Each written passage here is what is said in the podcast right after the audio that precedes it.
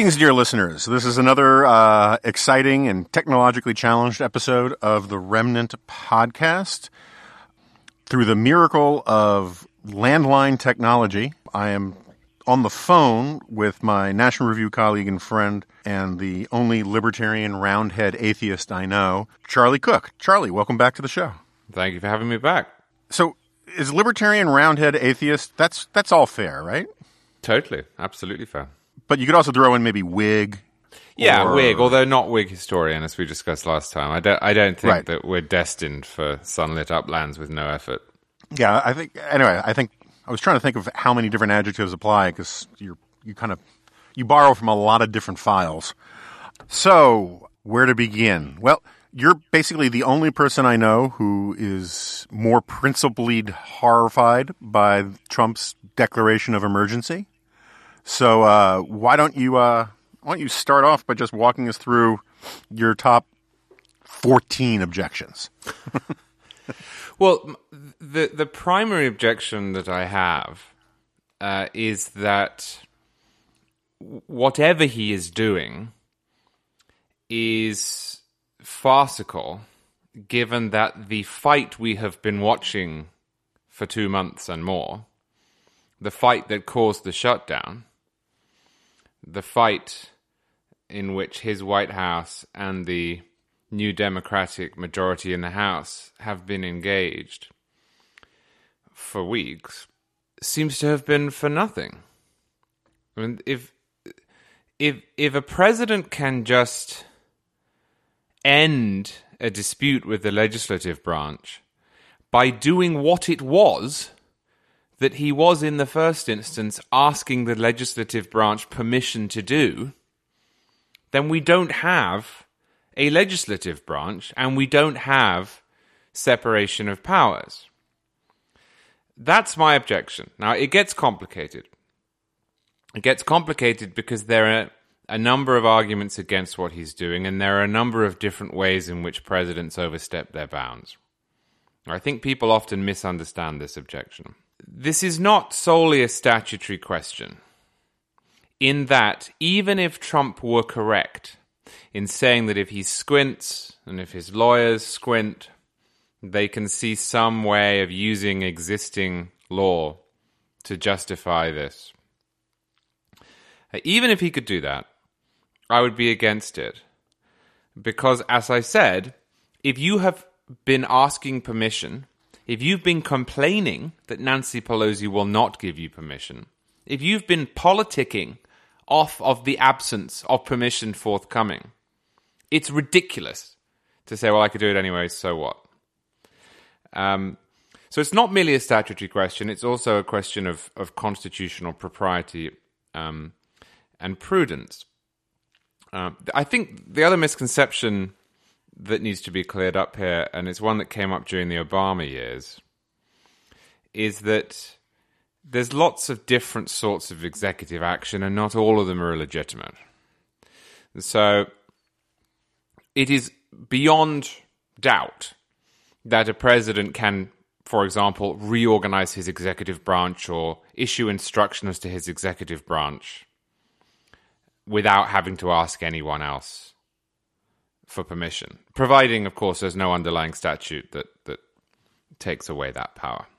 This is not a numerical question. One of the one of the stupidest talking points I saw during the Obama administration was, "Well, Obama has only issued this number of executive orders compared Right. to George W. Bush, who did." Well, look, the question is whether they're legal and whether they're appropriate. If Obama had issued one executive order during his entire tenure, but it was to nuke Los Angeles, the fact that President Bush had issued 150 executive orders changing the way in which the Department of Homeland Security reports to the FBI's database, you know, it would be totally irrelevant. This is this is not a numerical question; it's a question of substance. So, the best way to look at this, I think, is as a problem, irrespective of the the fine detail.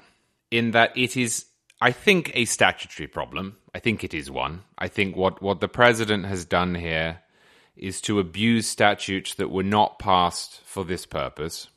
But it is also a problem uh, because, and leaving aside what I said earlier about presidents not being. Uh, uh, it not being a, a, great idea for them to turn around, having been arguing for something and say, well, they could do it anyway. It's also a problem because if what he's doing is legal, if you take the best possible uh, approach to this, then we have a big problem in this country, namely that Congress has delegated its powers, has given the president this this latitude, has has has signed off on what are effectively enabling acts, and enabling acts that it seems to me have no limits. This is not the first president to do this, and it won't be the last. But I can really find no silver lining here. I suppose is what I'm getting at because I don't yeah. think this is statutory legal. I, statutorily legal. I don't think that even if it is, it should be. And I think that even if it should be, I think it is wrong for presidents to exit negotiations by behaving like kings. Yeah, I mean it's it's it's it's it reminds me of you know that famous line from Michael Kinsley. That, you know this the the scandal isn't about what's illegal, but what's legal. It's it's more horrifying in a certain sense if Trump can do this in a legal sense, right? Because that means that this is how far we've come, how far we've strayed from the way the system was supposed to be set up.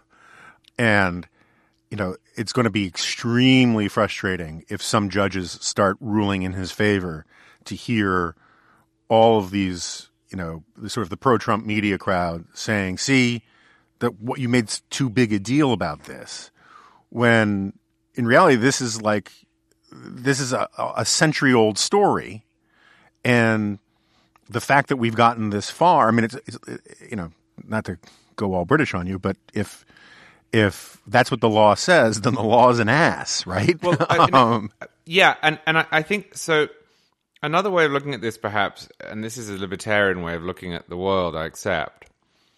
But there is a difference in the way that libertarians, classical liberals, even many old school liberals, there's a difference between the way that we see the law and the way that we see morality. In that we don't believe that you can pass a law to prevent every immoral act or every undesirable act. When it comes to the legal question, we will be very obsessed with the details. We want laws to be uh, written well. We want them to be clear. Uh, we want their original meaning, original public meaning to be maintained, and we want them to be understandable.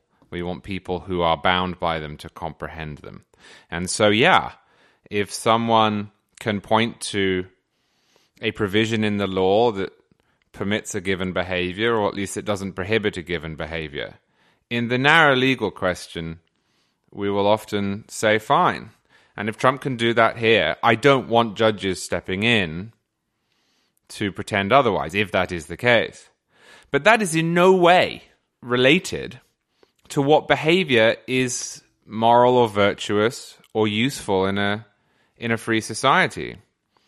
And so, even if, as you say, judges uphold his his actions not simply out of this terrible traditional deference to presidents whenever they utter the words national security, but because there is a good statutory argument, because Congress has actually delegated this power that won't tell us anything about whether what Trump has done is good for the American order, is good for the maintenance of separation of powers, is good for American liberty.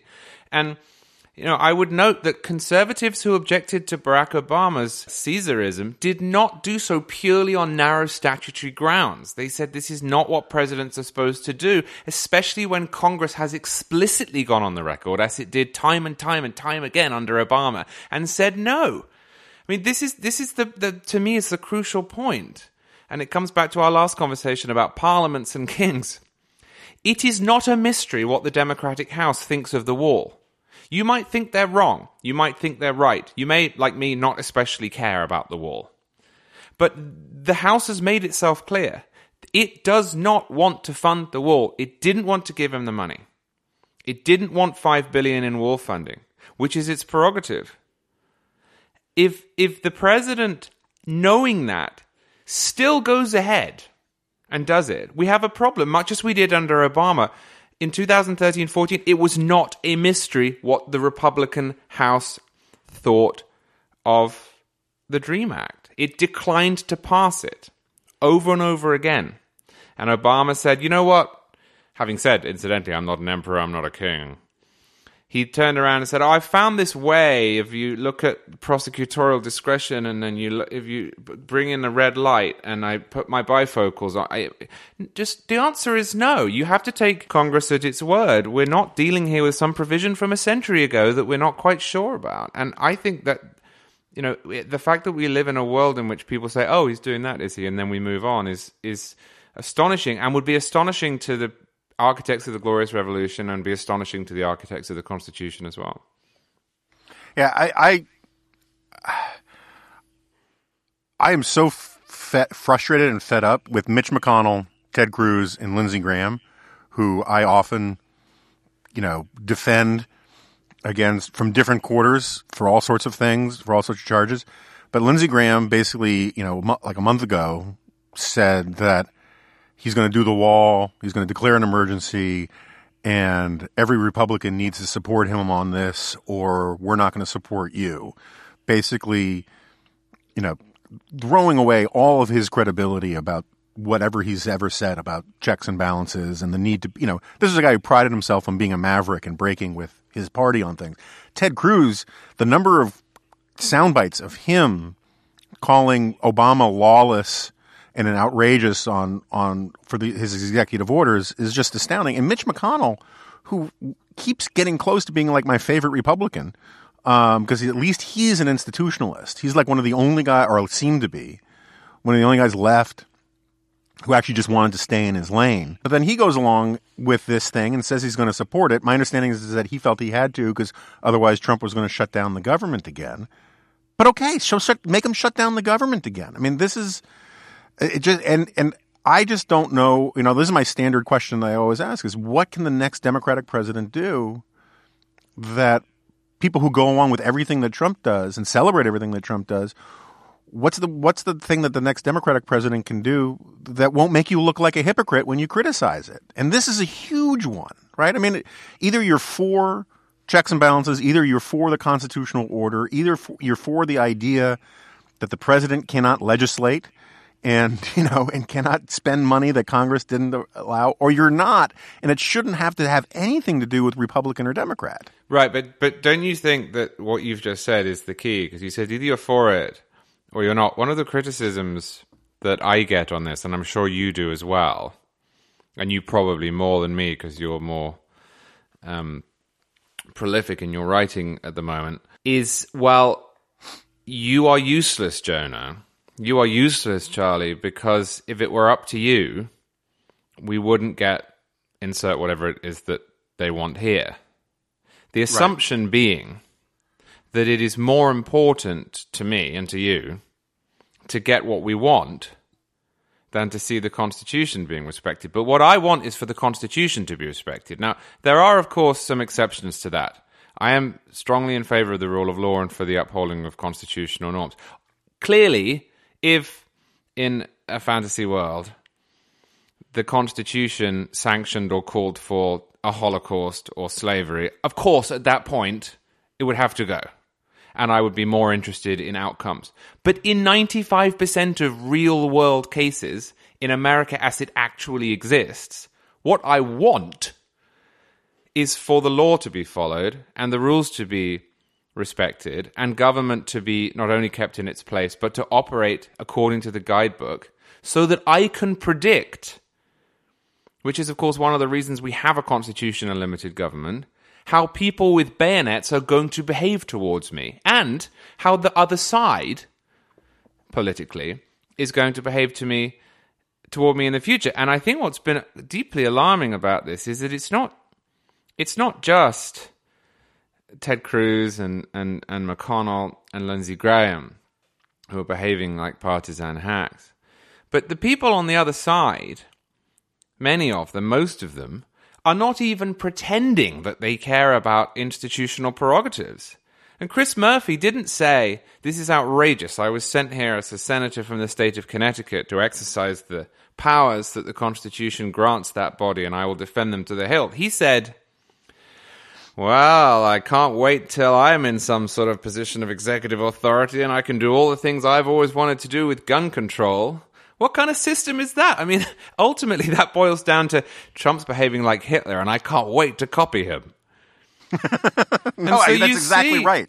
so you see it you see it falling down you expect it from the party in power right which is a problem because because the madisonian system is predicated upon the assumption that the party in power will be more concerned by its institution than by the executive with which it shares some goals. That clearly doesn't happen. But to see it now so brazenly from the House, which is run by Democrats, uh, and from Senate Democrats too, fills me with dread, to be honest with you, because I can't see how we're going to avoid a tit for tat process that lasts decades. Uh, this was always the fear when Obama did it. Republicans said, "Well, what if we do it?" And they did. They just did. Uh, so Yeah, it course, seems to me- It seems to me the best analogy is to Harry Reid nuking the, getting rid of the filibuster on judges, uh, doing the nuclear option, because whenever you do the tit, so to speak, the tat always has to be the tit plus X, right? It always has to be just a little bit more. It's the ratchet effect, and so Harry Reid does it. McConnell warns him not to do it. He does it anyway. Then McConnell goes a little one step further and does it for Supreme Court justices too. And so now the Democrats, at least, you know, there's a certain honesty about the Democrats. They do not care about procedural or constitutional norms in these regards. And they're admitting it as such. But, you know, it's, it's sort of like the point you make on um, the Me Too stuff that and the the Justin Fairfax and, and Ralph Northam stuff about how Democrats are trying to impose a set of rules on society.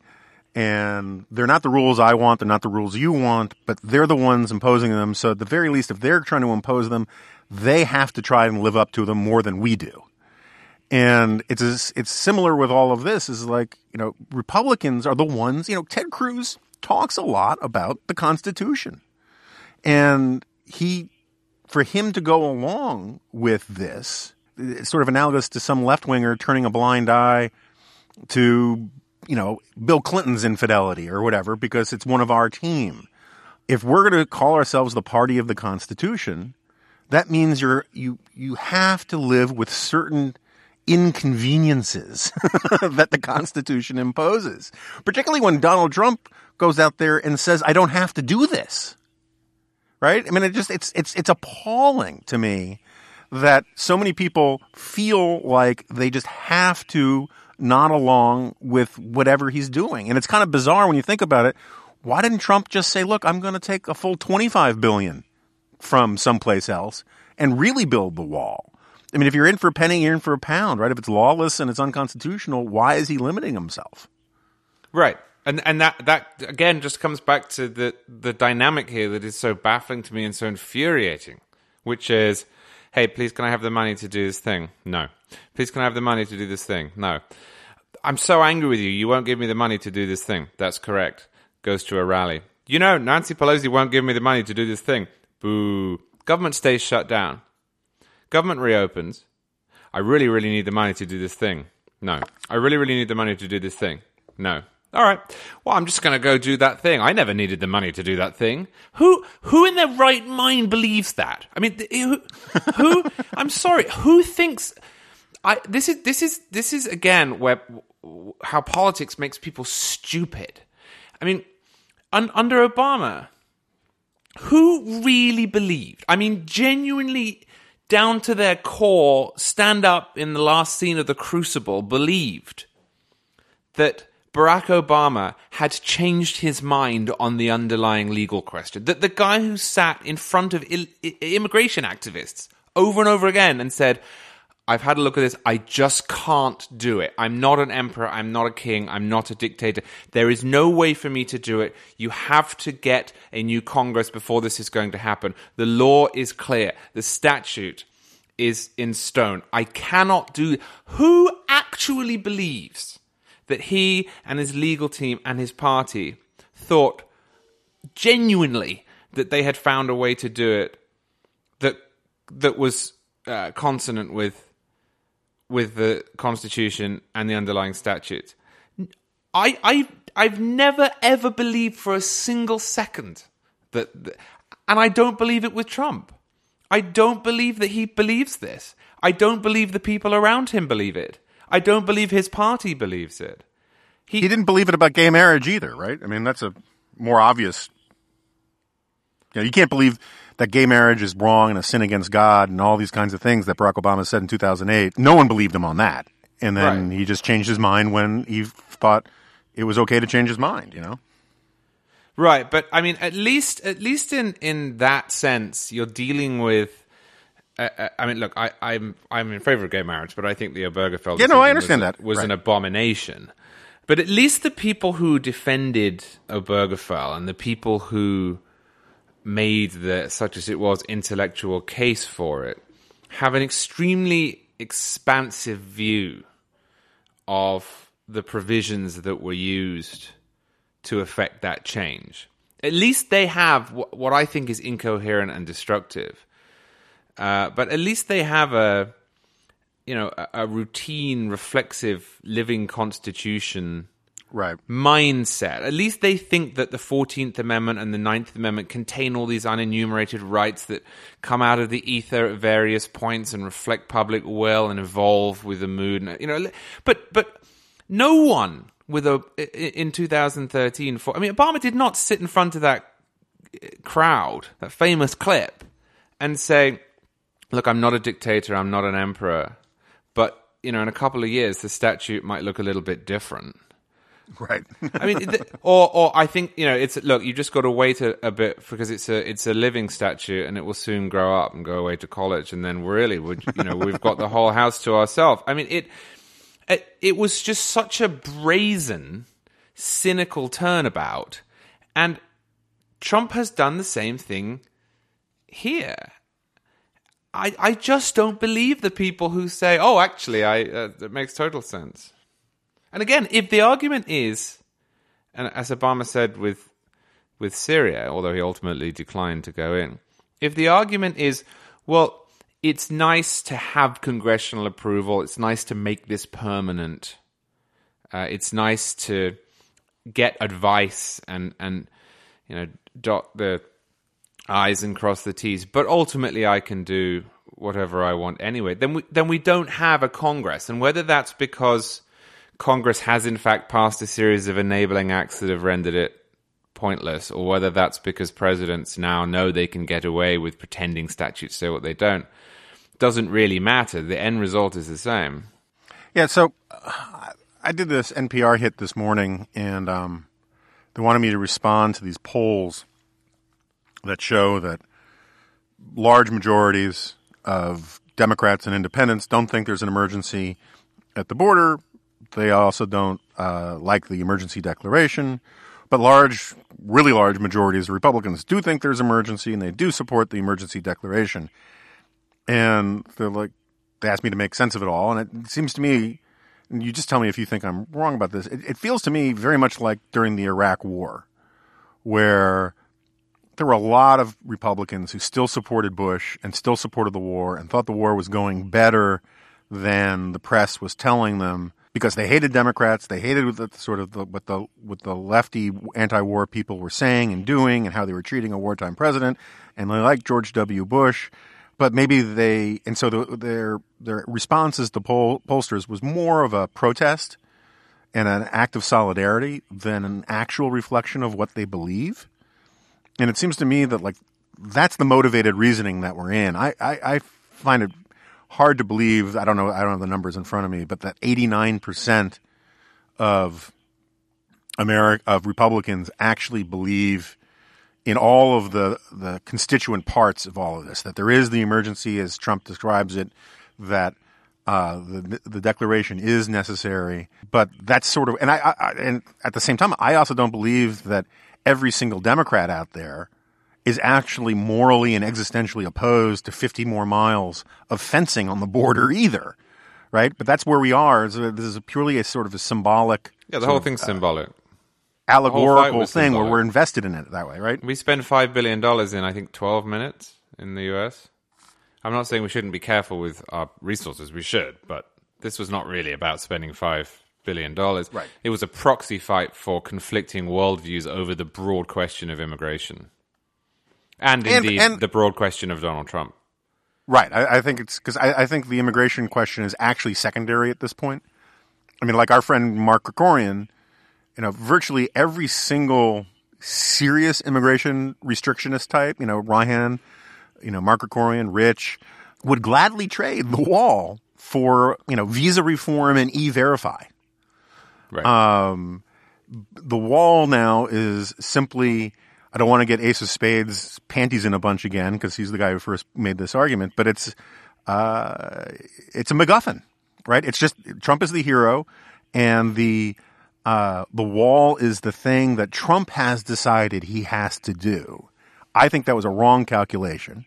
I think there were all sorts of other things that he could have done that and just said, yeah, well, you know, I, I was using the wall as a bargaining chip to get these other great things that I've done. Look at all the wonderful things I've done. And his base would have forgiven him for it. But he kept listening to Ann Coulter. He kept saying, this is my no new taxes pledge.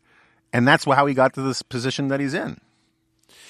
Yeah, I think that's right. But I also think that the emergencification of politics is is increasing, not decreasing, and I don't think that's limited to Trump or to Republicans. You and I, I think, are similar in this, in that the second someone, especially a president, says emergency, the hairs go up on the back of our necks. Right. It it it is the refuge of the overly ambitious, and it is so so rare that there is an actual emergency, especially an actual emergency that requires the president to bypass the legislature or to do extra legal or extra constitutional things. But we have a great number of emergency declarations still in force. And our entire politics at the moment is conducted in the language of the emergency and the threat, such that it's quite odd when you take a walk outside and look around. I'm not just talking about taking a walk in nice areas. I'm not just talking about taking a walk in New York City. I travel a lot, you travel a lot. I mean, almost anywhere. There are problems in America. There are poor people. We do have illegal immigrants. Uh, it is true that some of our cities have too much crime. It is true that too many people are murdered.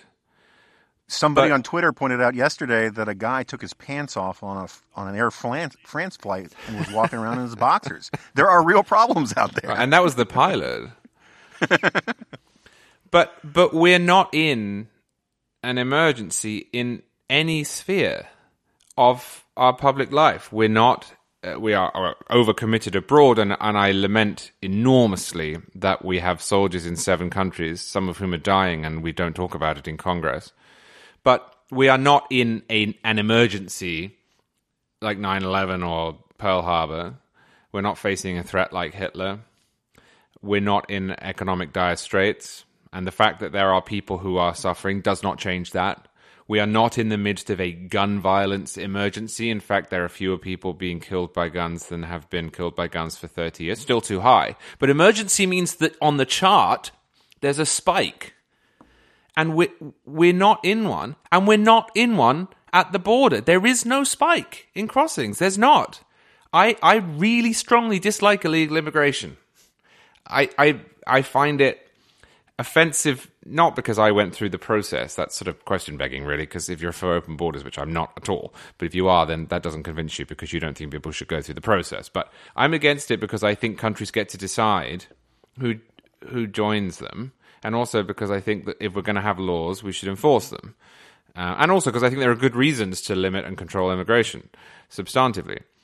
Um, and I think we had too many people who came, came in illegally, and I think that Reagan's deal didn't really work because it was never enforced, and I think that for a long time, there was probably not enough attention paid to illegal immigration, and including by Republicans, and so on and so on and so on and so on and so on. But I also think that to suggest that we are at present in a in an emergency, uh, you know, a different state at the border that justifies bending the rules in the way that the Trump administration is now doing is ridiculous. And and you know, leaving aside the question of whether a Democrat is going to turn around in a few years and say, "Well, Donald Trump did whatever, so I'm going to do something I want to do." It's just not healthy that this is how we talk about everything. Because no, you know, I, agree entirely. I mean, I mean, there's a, you know, the. I mean, we don't have to go over my moral equivalent of war thing again, but you know, the the the, the reason why you know Randolph Bourne said war is the health of the state is that the state gets everyone to drop their procedural objections to the state getting more power when there is a sense of emergency. And so people who love using the state are in power. They, they if they don't have an emergency, they want to create one or they or they're just like the kind of person who if all you have is a hammer, everything looks like a nail. They see emergencies everywhere because it's motivated reasoning. And I think that's just I think the problem is going to get vastly worse. But I, I look, I agree. The the there is a crisis at the border. It's sort of it's a humanitarian crisis, and that doesn't mean we should let all those people in. Because if you let all those people in, you're going to get more of a humanitarian crisis because the word is going to get back to the people in their home countries that they're letting anybody who shows up at the border in. So it's a, it's a tough moral quandary. But to listen to Trump, it you know the stuff about how they're bringing crime and disease and all of that yeah, at the margins that's happening, but it's it's not at crisis levels compared to even if the baseline is just a few years ago. And the willingness to go along with that kind of rhetoric, I think, is deeply, deeply corrupting, and it's going to get us. You know, it, everything everything is going to get worse before it gets better. Well, and I don't I think you it. can blame people for thinking there are all sorts of emergencies raging across the country because they, they, most people don't live on the border. And most people don't know the people Elizabeth, Warren is talking about when she says, you know, that we have an economic emergency. And I mean, it, it's it's a very very big country, and if you hear this constantly, it's it's not it's not that odd that people believe it. I mean, there was a poll the other day that showed, you know, most America, I think it was like eighty-eight percent or something of Americans believe that gun violence has got significantly worse in the last twenty years. Right. But the opposite is this extraordinary improvement in in uh, extraordinary reduction. But I mean, of course, people believe that because that's all they're told on the press. Yeah, it's it's it's a little analogous to environmentalism and climate change. People think that climate change means environmentalism and vice versa, but the environment in the United States has gotten unbelievably better in the last 50 years. There are you know, there are more trees in North America, in the United States now than there were 100 years ago. Uh, the water is vastly cleaner. Uh, the air is vastly cleaner than it was at almost any other time in American history since the you know the major industry came here, and but we're constantly fed this crisis about climate change. Which look, I think there's more to climate change than a lot of my friends on the right do, but you tell kids that you know our actual environment is better and healthier than it's ever been. Our food is cleaner and safer. Our water is cleaner and safer. Our air is cleaner and safer. They think you're nuts because that's not what they've been told, you know, and the media love is sort of addicted to all this sort of crisis mongering as well because that's the way you get eyeballs, particularly in a fractured media climate where you care more about having a sort of sticky 5% of the audience than a responsible 50% of the audience. I want to just because it occurred to me, you know, when Nancy Pelosi says it's a national crisis about guns, and maybe we'll do something about that. As much as I think what Trump is doing is bad and sets a terrible precedent, am I right for thinking that it's it's a much heavier lift constitutionally um, and statutorily to go after the guns as a national with a presidential declaration of emergency than building a wall on the southern border, right? Right, right, for a number of reasons. And we should leave aside the politics, but the politics also are important here because if if you want to rile up the other side, then you say I'm going after the guns without uh, without any statutory permission. you you can you can find the answer to your question, Jonah, by looking at what President Obama promised he was going to do in Right. his final year in office, and then what he actually did. I'm half joking when I say this, but I think Obama was trying to convince people almost that he was going to be acting beyond his power, that he was taking extraordinary measures. I think he hoped to give off the impression of emergency action while doing nothing. And the reason he did nothing was because the gun laws in the United States are quite clearly written. There is not much latitude for action absent statutory change. So you can promise that you will instruct the various departments that have been tasked with enforcing the laws to do so in a smarter way or to do so more emphatically. You can try to place new items around the edges on the list of prohibited items. Uh, although that stuff is, is subject to the Administrative Procedure Act, so it tends to die because people who know a lot more about it than you point out why those items weren't on there in the first place. But you can't really do much more than that. I mean, one of the things that that Chris Murphy said, and again, obviously, I'm no fan of, of Chris Murphy's. I, I think he's an appalling person, but I am nevertheless sad that he didn't take the moment to defend his branch and instead went down the uh, you know into into sort of fantasy dictatorship mode. But what Chris Murphy promised was, you know, look, next time we have a Democratic president, uh, maybe they'll declare that there's a gun violence emergency and unilaterally institute universal background checks, so called, and an assault weapons ban, so called. You, you can't do that. You can't raid a, a different set of funds to, you know, you can't look at another law and say this might apply here. The the federal statute that became the Brady Bill provides for federal oversight of sales conducted through licensed firearms dealers, but not for sales outside of that rubric.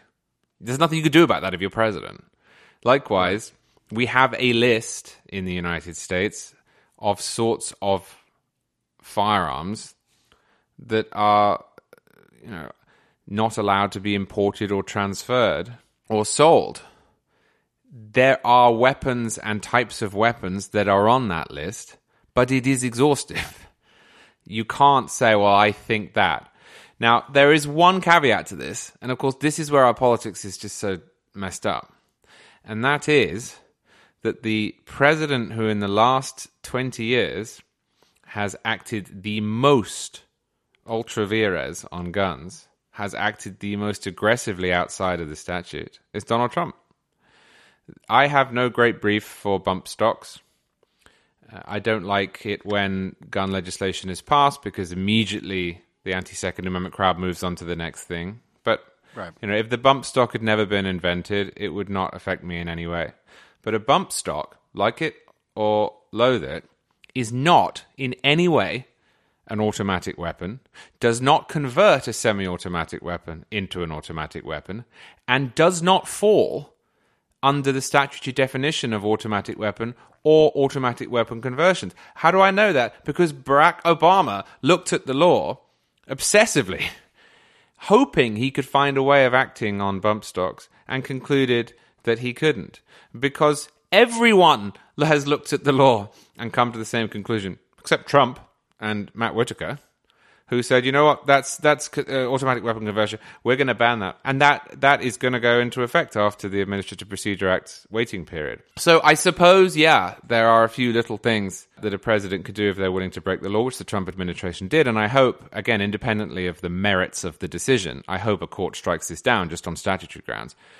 But again, I mean, I don't think that Chris Murphy's ambitions for American gun regulation are limited to things like bump stocks, which are a, uh, a toy essentially that only a few hobbyists ever bother with. All right, so it's changing gears because I don't want to keep you forever, despite how euphonious and mellifluous your voice is.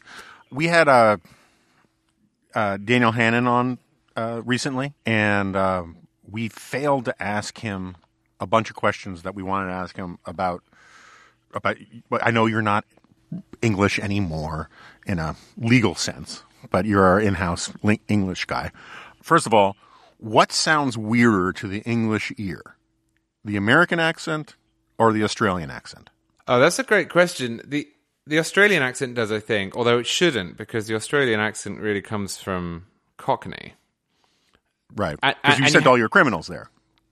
Absolutely. You you have to you have to factor in though that American culture is so ubiquitous in Britain that I almost didn't notice American accents growing up because they were half of the accents on television and most of the accents in music and at award shows and educational so do you videos think... I'd watch at school. Whereas Australia is still, I've been to Australia and I like it, but it's a long, long way away, and it, its culture has almost no purchase in Britain at all. So, an Australian guy I know, he claims that Australians are sort of like the Texans of the British Empire. They have very similar attitudes and behaviors and norms as Texans, and there's this weird solidarity or fellow feeling between them. I have I have no idea if this is true or not. It may be something that a lot of Australians believe and not a lot of Texans have ever put any thought into. but do you think, like, say, a hundred years ago, before Hollywood dominated so much of, of English culture, do you think that the Australian accent would sound more familiar and closer to English, the English accent, than the American accent does? Probably 100 years ago, but not 200 or 250 years ago for the American accent. Obviously, Australia wasn't Australia then. Because the, uh, the American accent in many parts of the country still sounded quite British. Right. Uh, Thomas Jefferson, I think, had an accent that was largely equivalent to the the West Country of England now. So maybe a hundred years ago, because there was a great divergence. A divergence, it should be said, that was the product mostly of changes on the British side, not the American. The other thing that happened was that um, many of the English accents uh, that had thrived and been protected within discrete regions of the country began to be replaced with accents such as mine. Mostly, I have what is known as a received pronunciation accent. It was an accent that was invented. It's not, it's not, I mean, I suppose you could say all accents are invented, they all come from somewhere, but it was an accent that was explicitly and deliberately adopted by wealthier Englishmen who, having made their fortunes in places like Manchester or Liverpool or Birmingham during the early to mid 19th century, started to migrate to London, to the centres of power, to the court, to, to Parliament, and didn't want people to know where they and more likely their children were from because huh. people look down on people from other parts of the country and especially people in trade. So you could reinvent yourself in England as as a lord this, or if, even if you didn't have a title, if you just had an enormous house, having been in you know cotton shipping. And one of the ways that you would do that was to adopt this this received pronunciation, and then later on, it became an important, flat, easy to understand accent during the British Empire and at the beginning of broadcasting, and then then with the BBC. I'm I'm hugely oversimplifying this, but the but so is, the, so is the, received pronunciation uh, synonymous with BBC English? Yes, it is, and and it's it's still it's still extraordinary that if you go to England, most people don't speak like that, but pretty much everyone in movies does. Pretty much everyone on the radio does and in the theatre. And I would say the vast majority of English people who speak out loud and are heard speaking out loud in the United States do. So by the time you get to 100 years ago, Britain's accents are changing quite dramatically, and America's accents have changed quite dramatically too. And so you have a real a real gap, which which also culminated in in language. I think Bill Bryson said that the point at which American English and English English were furthest apart was about 1930, and now Huh. they've come back together because the world has got smaller and we share movies and music and books and TV and the internet. Yeah, I, I- I got just because you might have triggered some Hayekians out there when you said, I suppose that all accents, you know, are invented somewhere or whatever. This is one of like the core points of Hayek is that language, at least, is a, one of the great examples of an entirely human created artificial thing that was completely unplanned.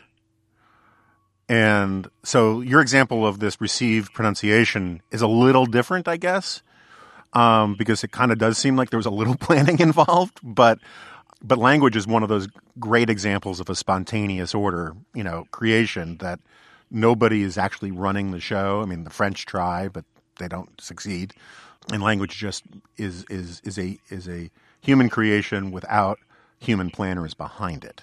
Um, and I just thought I should get that out there. All right, so I have one uh, last question for you, which we really regret not asking Daniel Hannan. Can you speak in an American accent?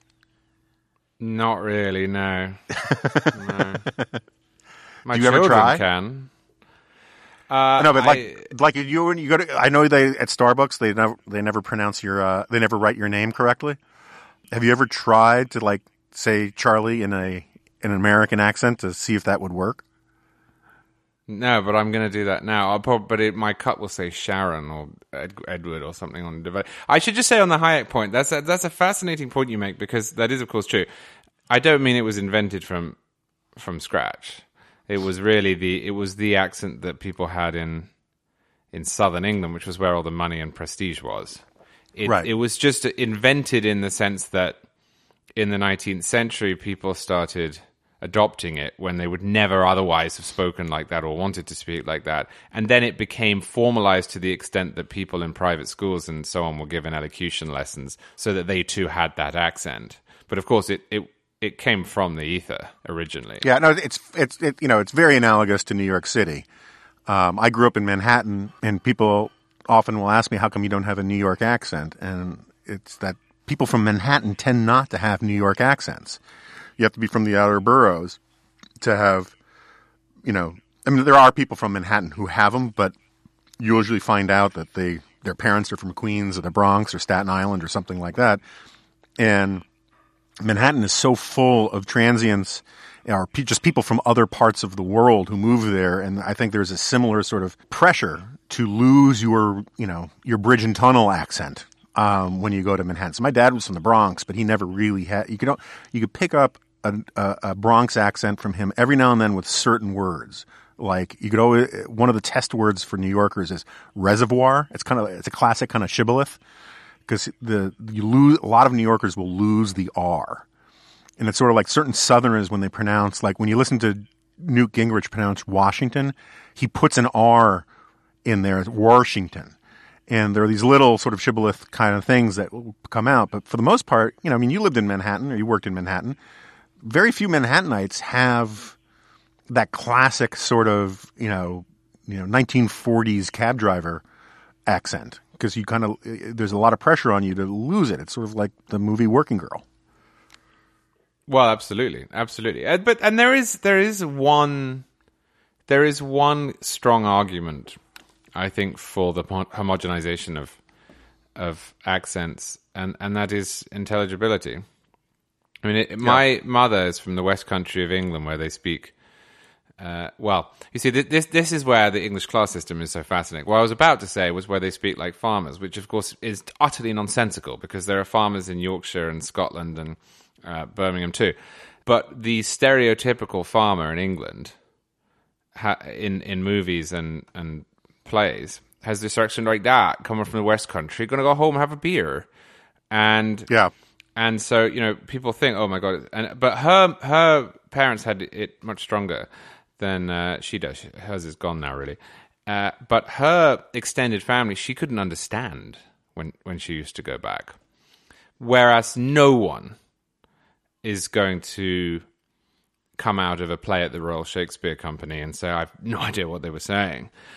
And equally, I think in New York, I've I've never been in a conversation with anyone really who I thought I don't know what you're talking about. Whereas occasionally here in uh, the South, in North Florida, and I love Southern accents. I I, I think they're just fantastic. But occasionally, I do meet people, and it takes me a couple of takes because they have such a strong Southern twang. So I suppose there is an argument for that, even if it's sad to lose the the accents, that for that sort of city-based homogenization. Do you think in 1850 the Southern accent would sound more recognizable to English the English ear than the Northern accent? I actually don't know a great deal about that, but I'm I'm told that in the early South they sounded more like Southern Englishmen. Yeah. But I No, I, I would love to do a whole episode of this just on accents and get someone in here who really knows this stuff. it's Maybe some related in some ways to the to the Albion Seed narrative, because Right. of course people took their accents with them, and the strongest, I mean, the strongest parts of the uh, pro-revolutionary sentiment do track really well with with the areas of England that were most strongly in favour of Parliament. One of them was the West Country, so it's no real surprise when you hear that Thomas Jefferson had what effectively was a West Country accent, because those people were still voting. I say those people. I'm from that place. Those people were still voting old school liberal. You know, not not the new liberal Democrats in England, not not the the, the liberal party's track towards socialism, but old school Gladstonian liberal into the seventies and eighties. Um, it is it is interesting. still strong. It's still strong there, and of course they were the people who who, in in large part, made the revolution as well. Does it bother you that all the um that every single Hollywood Nazi has a British accent? No, I quite like that actually. Not not because I in any way want to be a Nazi, but because the implication is that the accent sounds evil and sophisticated. I suppose. I mean, it it it it's it it carries. I guess it carries a certain. Well, I mean, look, I mean, I- I can't be the first person to tell you that you sound evil and sophisticated. no, I um, I get that all the time on Twitter. That's why I log in. Um, no, I, I, I, I quite like the fact that, that we're used as the bad guys. Um, it, it it must mean that we sound we sound intimidating. Um, yeah, you keep telling yourself that. Um, anyway, You Charlie, it. thank you so much for coming on. Really appreciate it, Oh, and uh, hope to have you back again soon. All right, I'll talk to you soon. All right, thanks, man.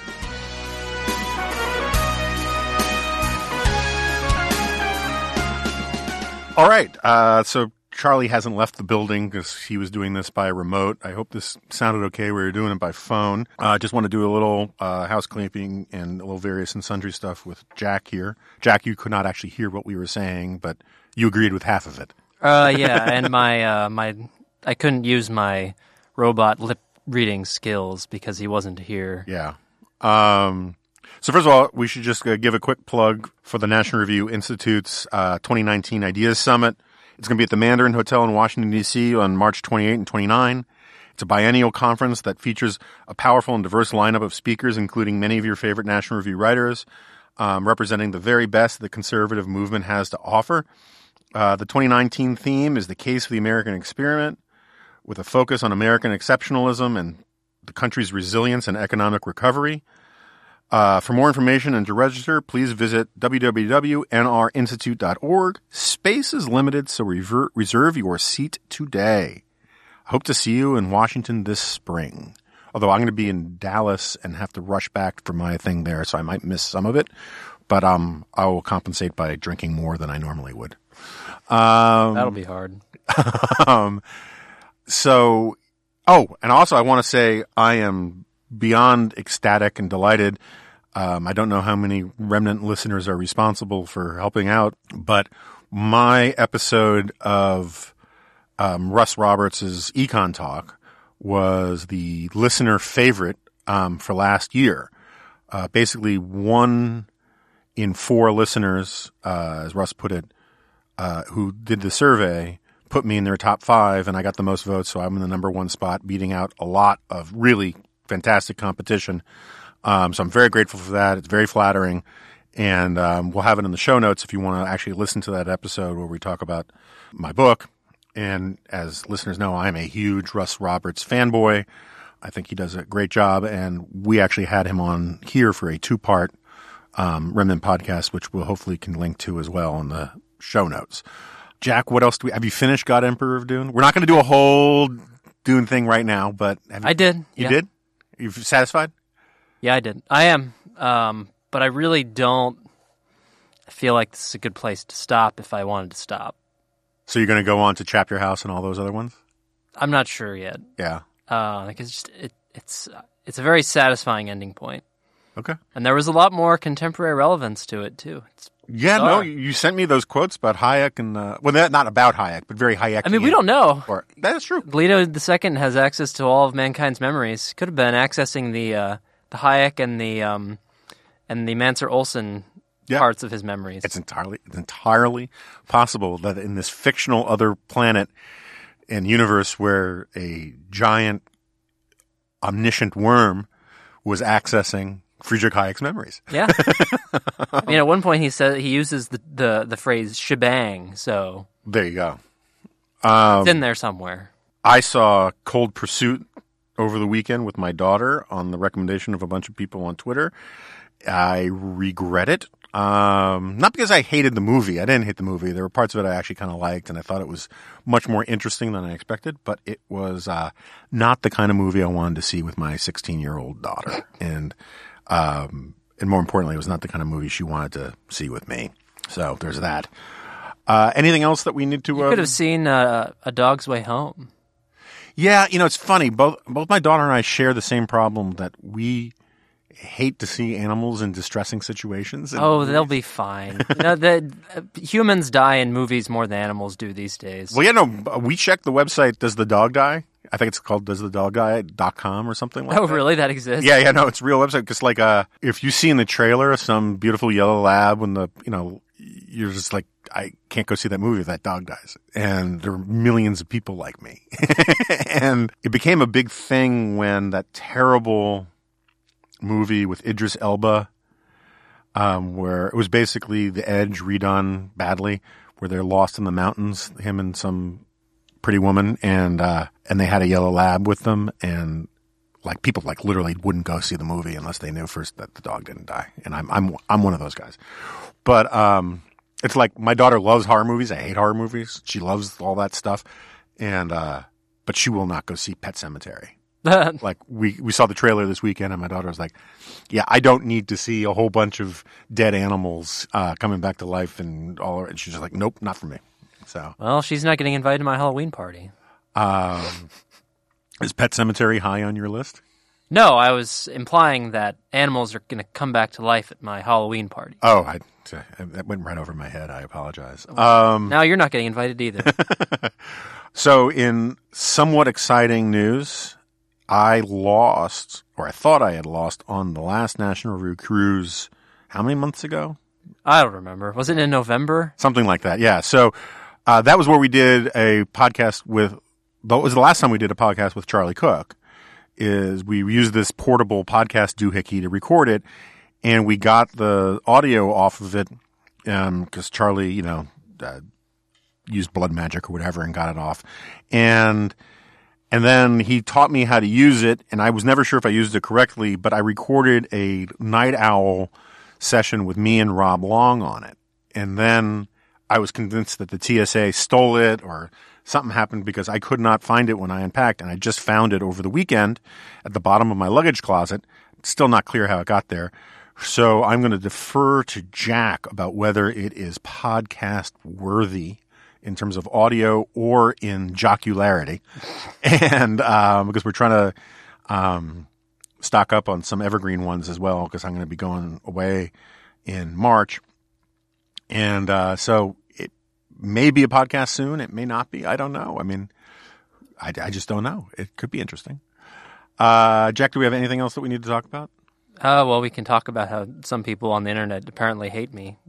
One person, yeah. So on, one, just one person. on the, uh, and I'm sure, and to be fair, I'm sure it's more than just one. yeah, yeah. Course. he sp- he speaks for many. Uh, but there was a uh, you know, I go through the most recent iTunes reviews for this podcast, and uh, and it's a lot of five star reviews, which I'm very grateful for. And there was one four star review that said all these great things about the podcast, but then rained scorn and contempt on one Jack Butler from uh, uh, from what I thought was sort of an unfair place. And uh, nor- for me, it was a welcome change because usually I hear the opposite. I hear how we need more Jack Butler and we need more geeky sci-fi stuff and you know give the robot free reign and all this kind of stuff. So, but it was still I thought it was it, was- it was it was gratuitous and unfair to you. So I was called quote unquote dippy, which Yeah. I've never been called before. I've been called many things, but I've been called Dippy many many many times. you Um, write the review? I did not write the review. Did you did you write the op-ed? Remember that? Does anyone remember the the op, remember the anonymous op-ed from like twelve thousand news cycles ago? oh, in the New York Times. Yeah, yeah. Yeah. No, I, how could I have written such a thing? Um, I was just trying to find other anonymous things I could accuse you of having done. Um, oh, and the other thing I wanted to mention with Charlie Cooke is I have compromise on him. Well, keep it on the down low. Uh, Point of compromise if you well, it's it's a purely visual in the sense that uh, we were uh, we were supposed to have a phone conversation about you know various palace intrigue at National Review a few months ago, and he accidentally FaceTimed me instead of phoned me, and so he had this ridiculous headband on that made him look like not that there's anything wrong with that, but an alternative lifestyle yoga instructor or something. It was very strange, and I immediately before he could un, you know take it off his head or turn off the phone or hang up or anything, I immediately did a screen capture of it. So I have that, and maybe we'll release it in the show notes if, if we get um, enough good reviews of this podcast. You know what he probably looked like? Uh, or in that picture, he probably looked like a young Chuck Norris from those, uh, from like that movie that he was in with Bruce Lee. Because I think right now they look a that that age Chuck Norris looks a lot like he does right now. Yeah, that's not the first thing that came to my mind when I saw him. um, but And I think uh, in that movie he even wears a headband. Uh, I think it's Return of the Dragon. They Yeah. all have of the dragon in the title, so I get them mixed up. but his but Chuck Norris's hair doesn't come down like a giant weeping willow around. No, no, back then it did. Uh, back then in the seventies, he had long hair. I will show you the picture, and you will tell me whether or not you think, "Oh my gosh, a young Chuck Norris" or not, because I'm I'm skeptical. Um, all right. So anyway, uh, we're gonna do some more interesting, weird podcasts in the near future. Please keep the reviews coming. Please keep spreading the word. Thank you to everybody who voted for my episode with uh, Russ Roberts, and uh, keep hope alive. And until, uh, and I'll see you on the next episode of The Remnant. No, you won't, Bacchus.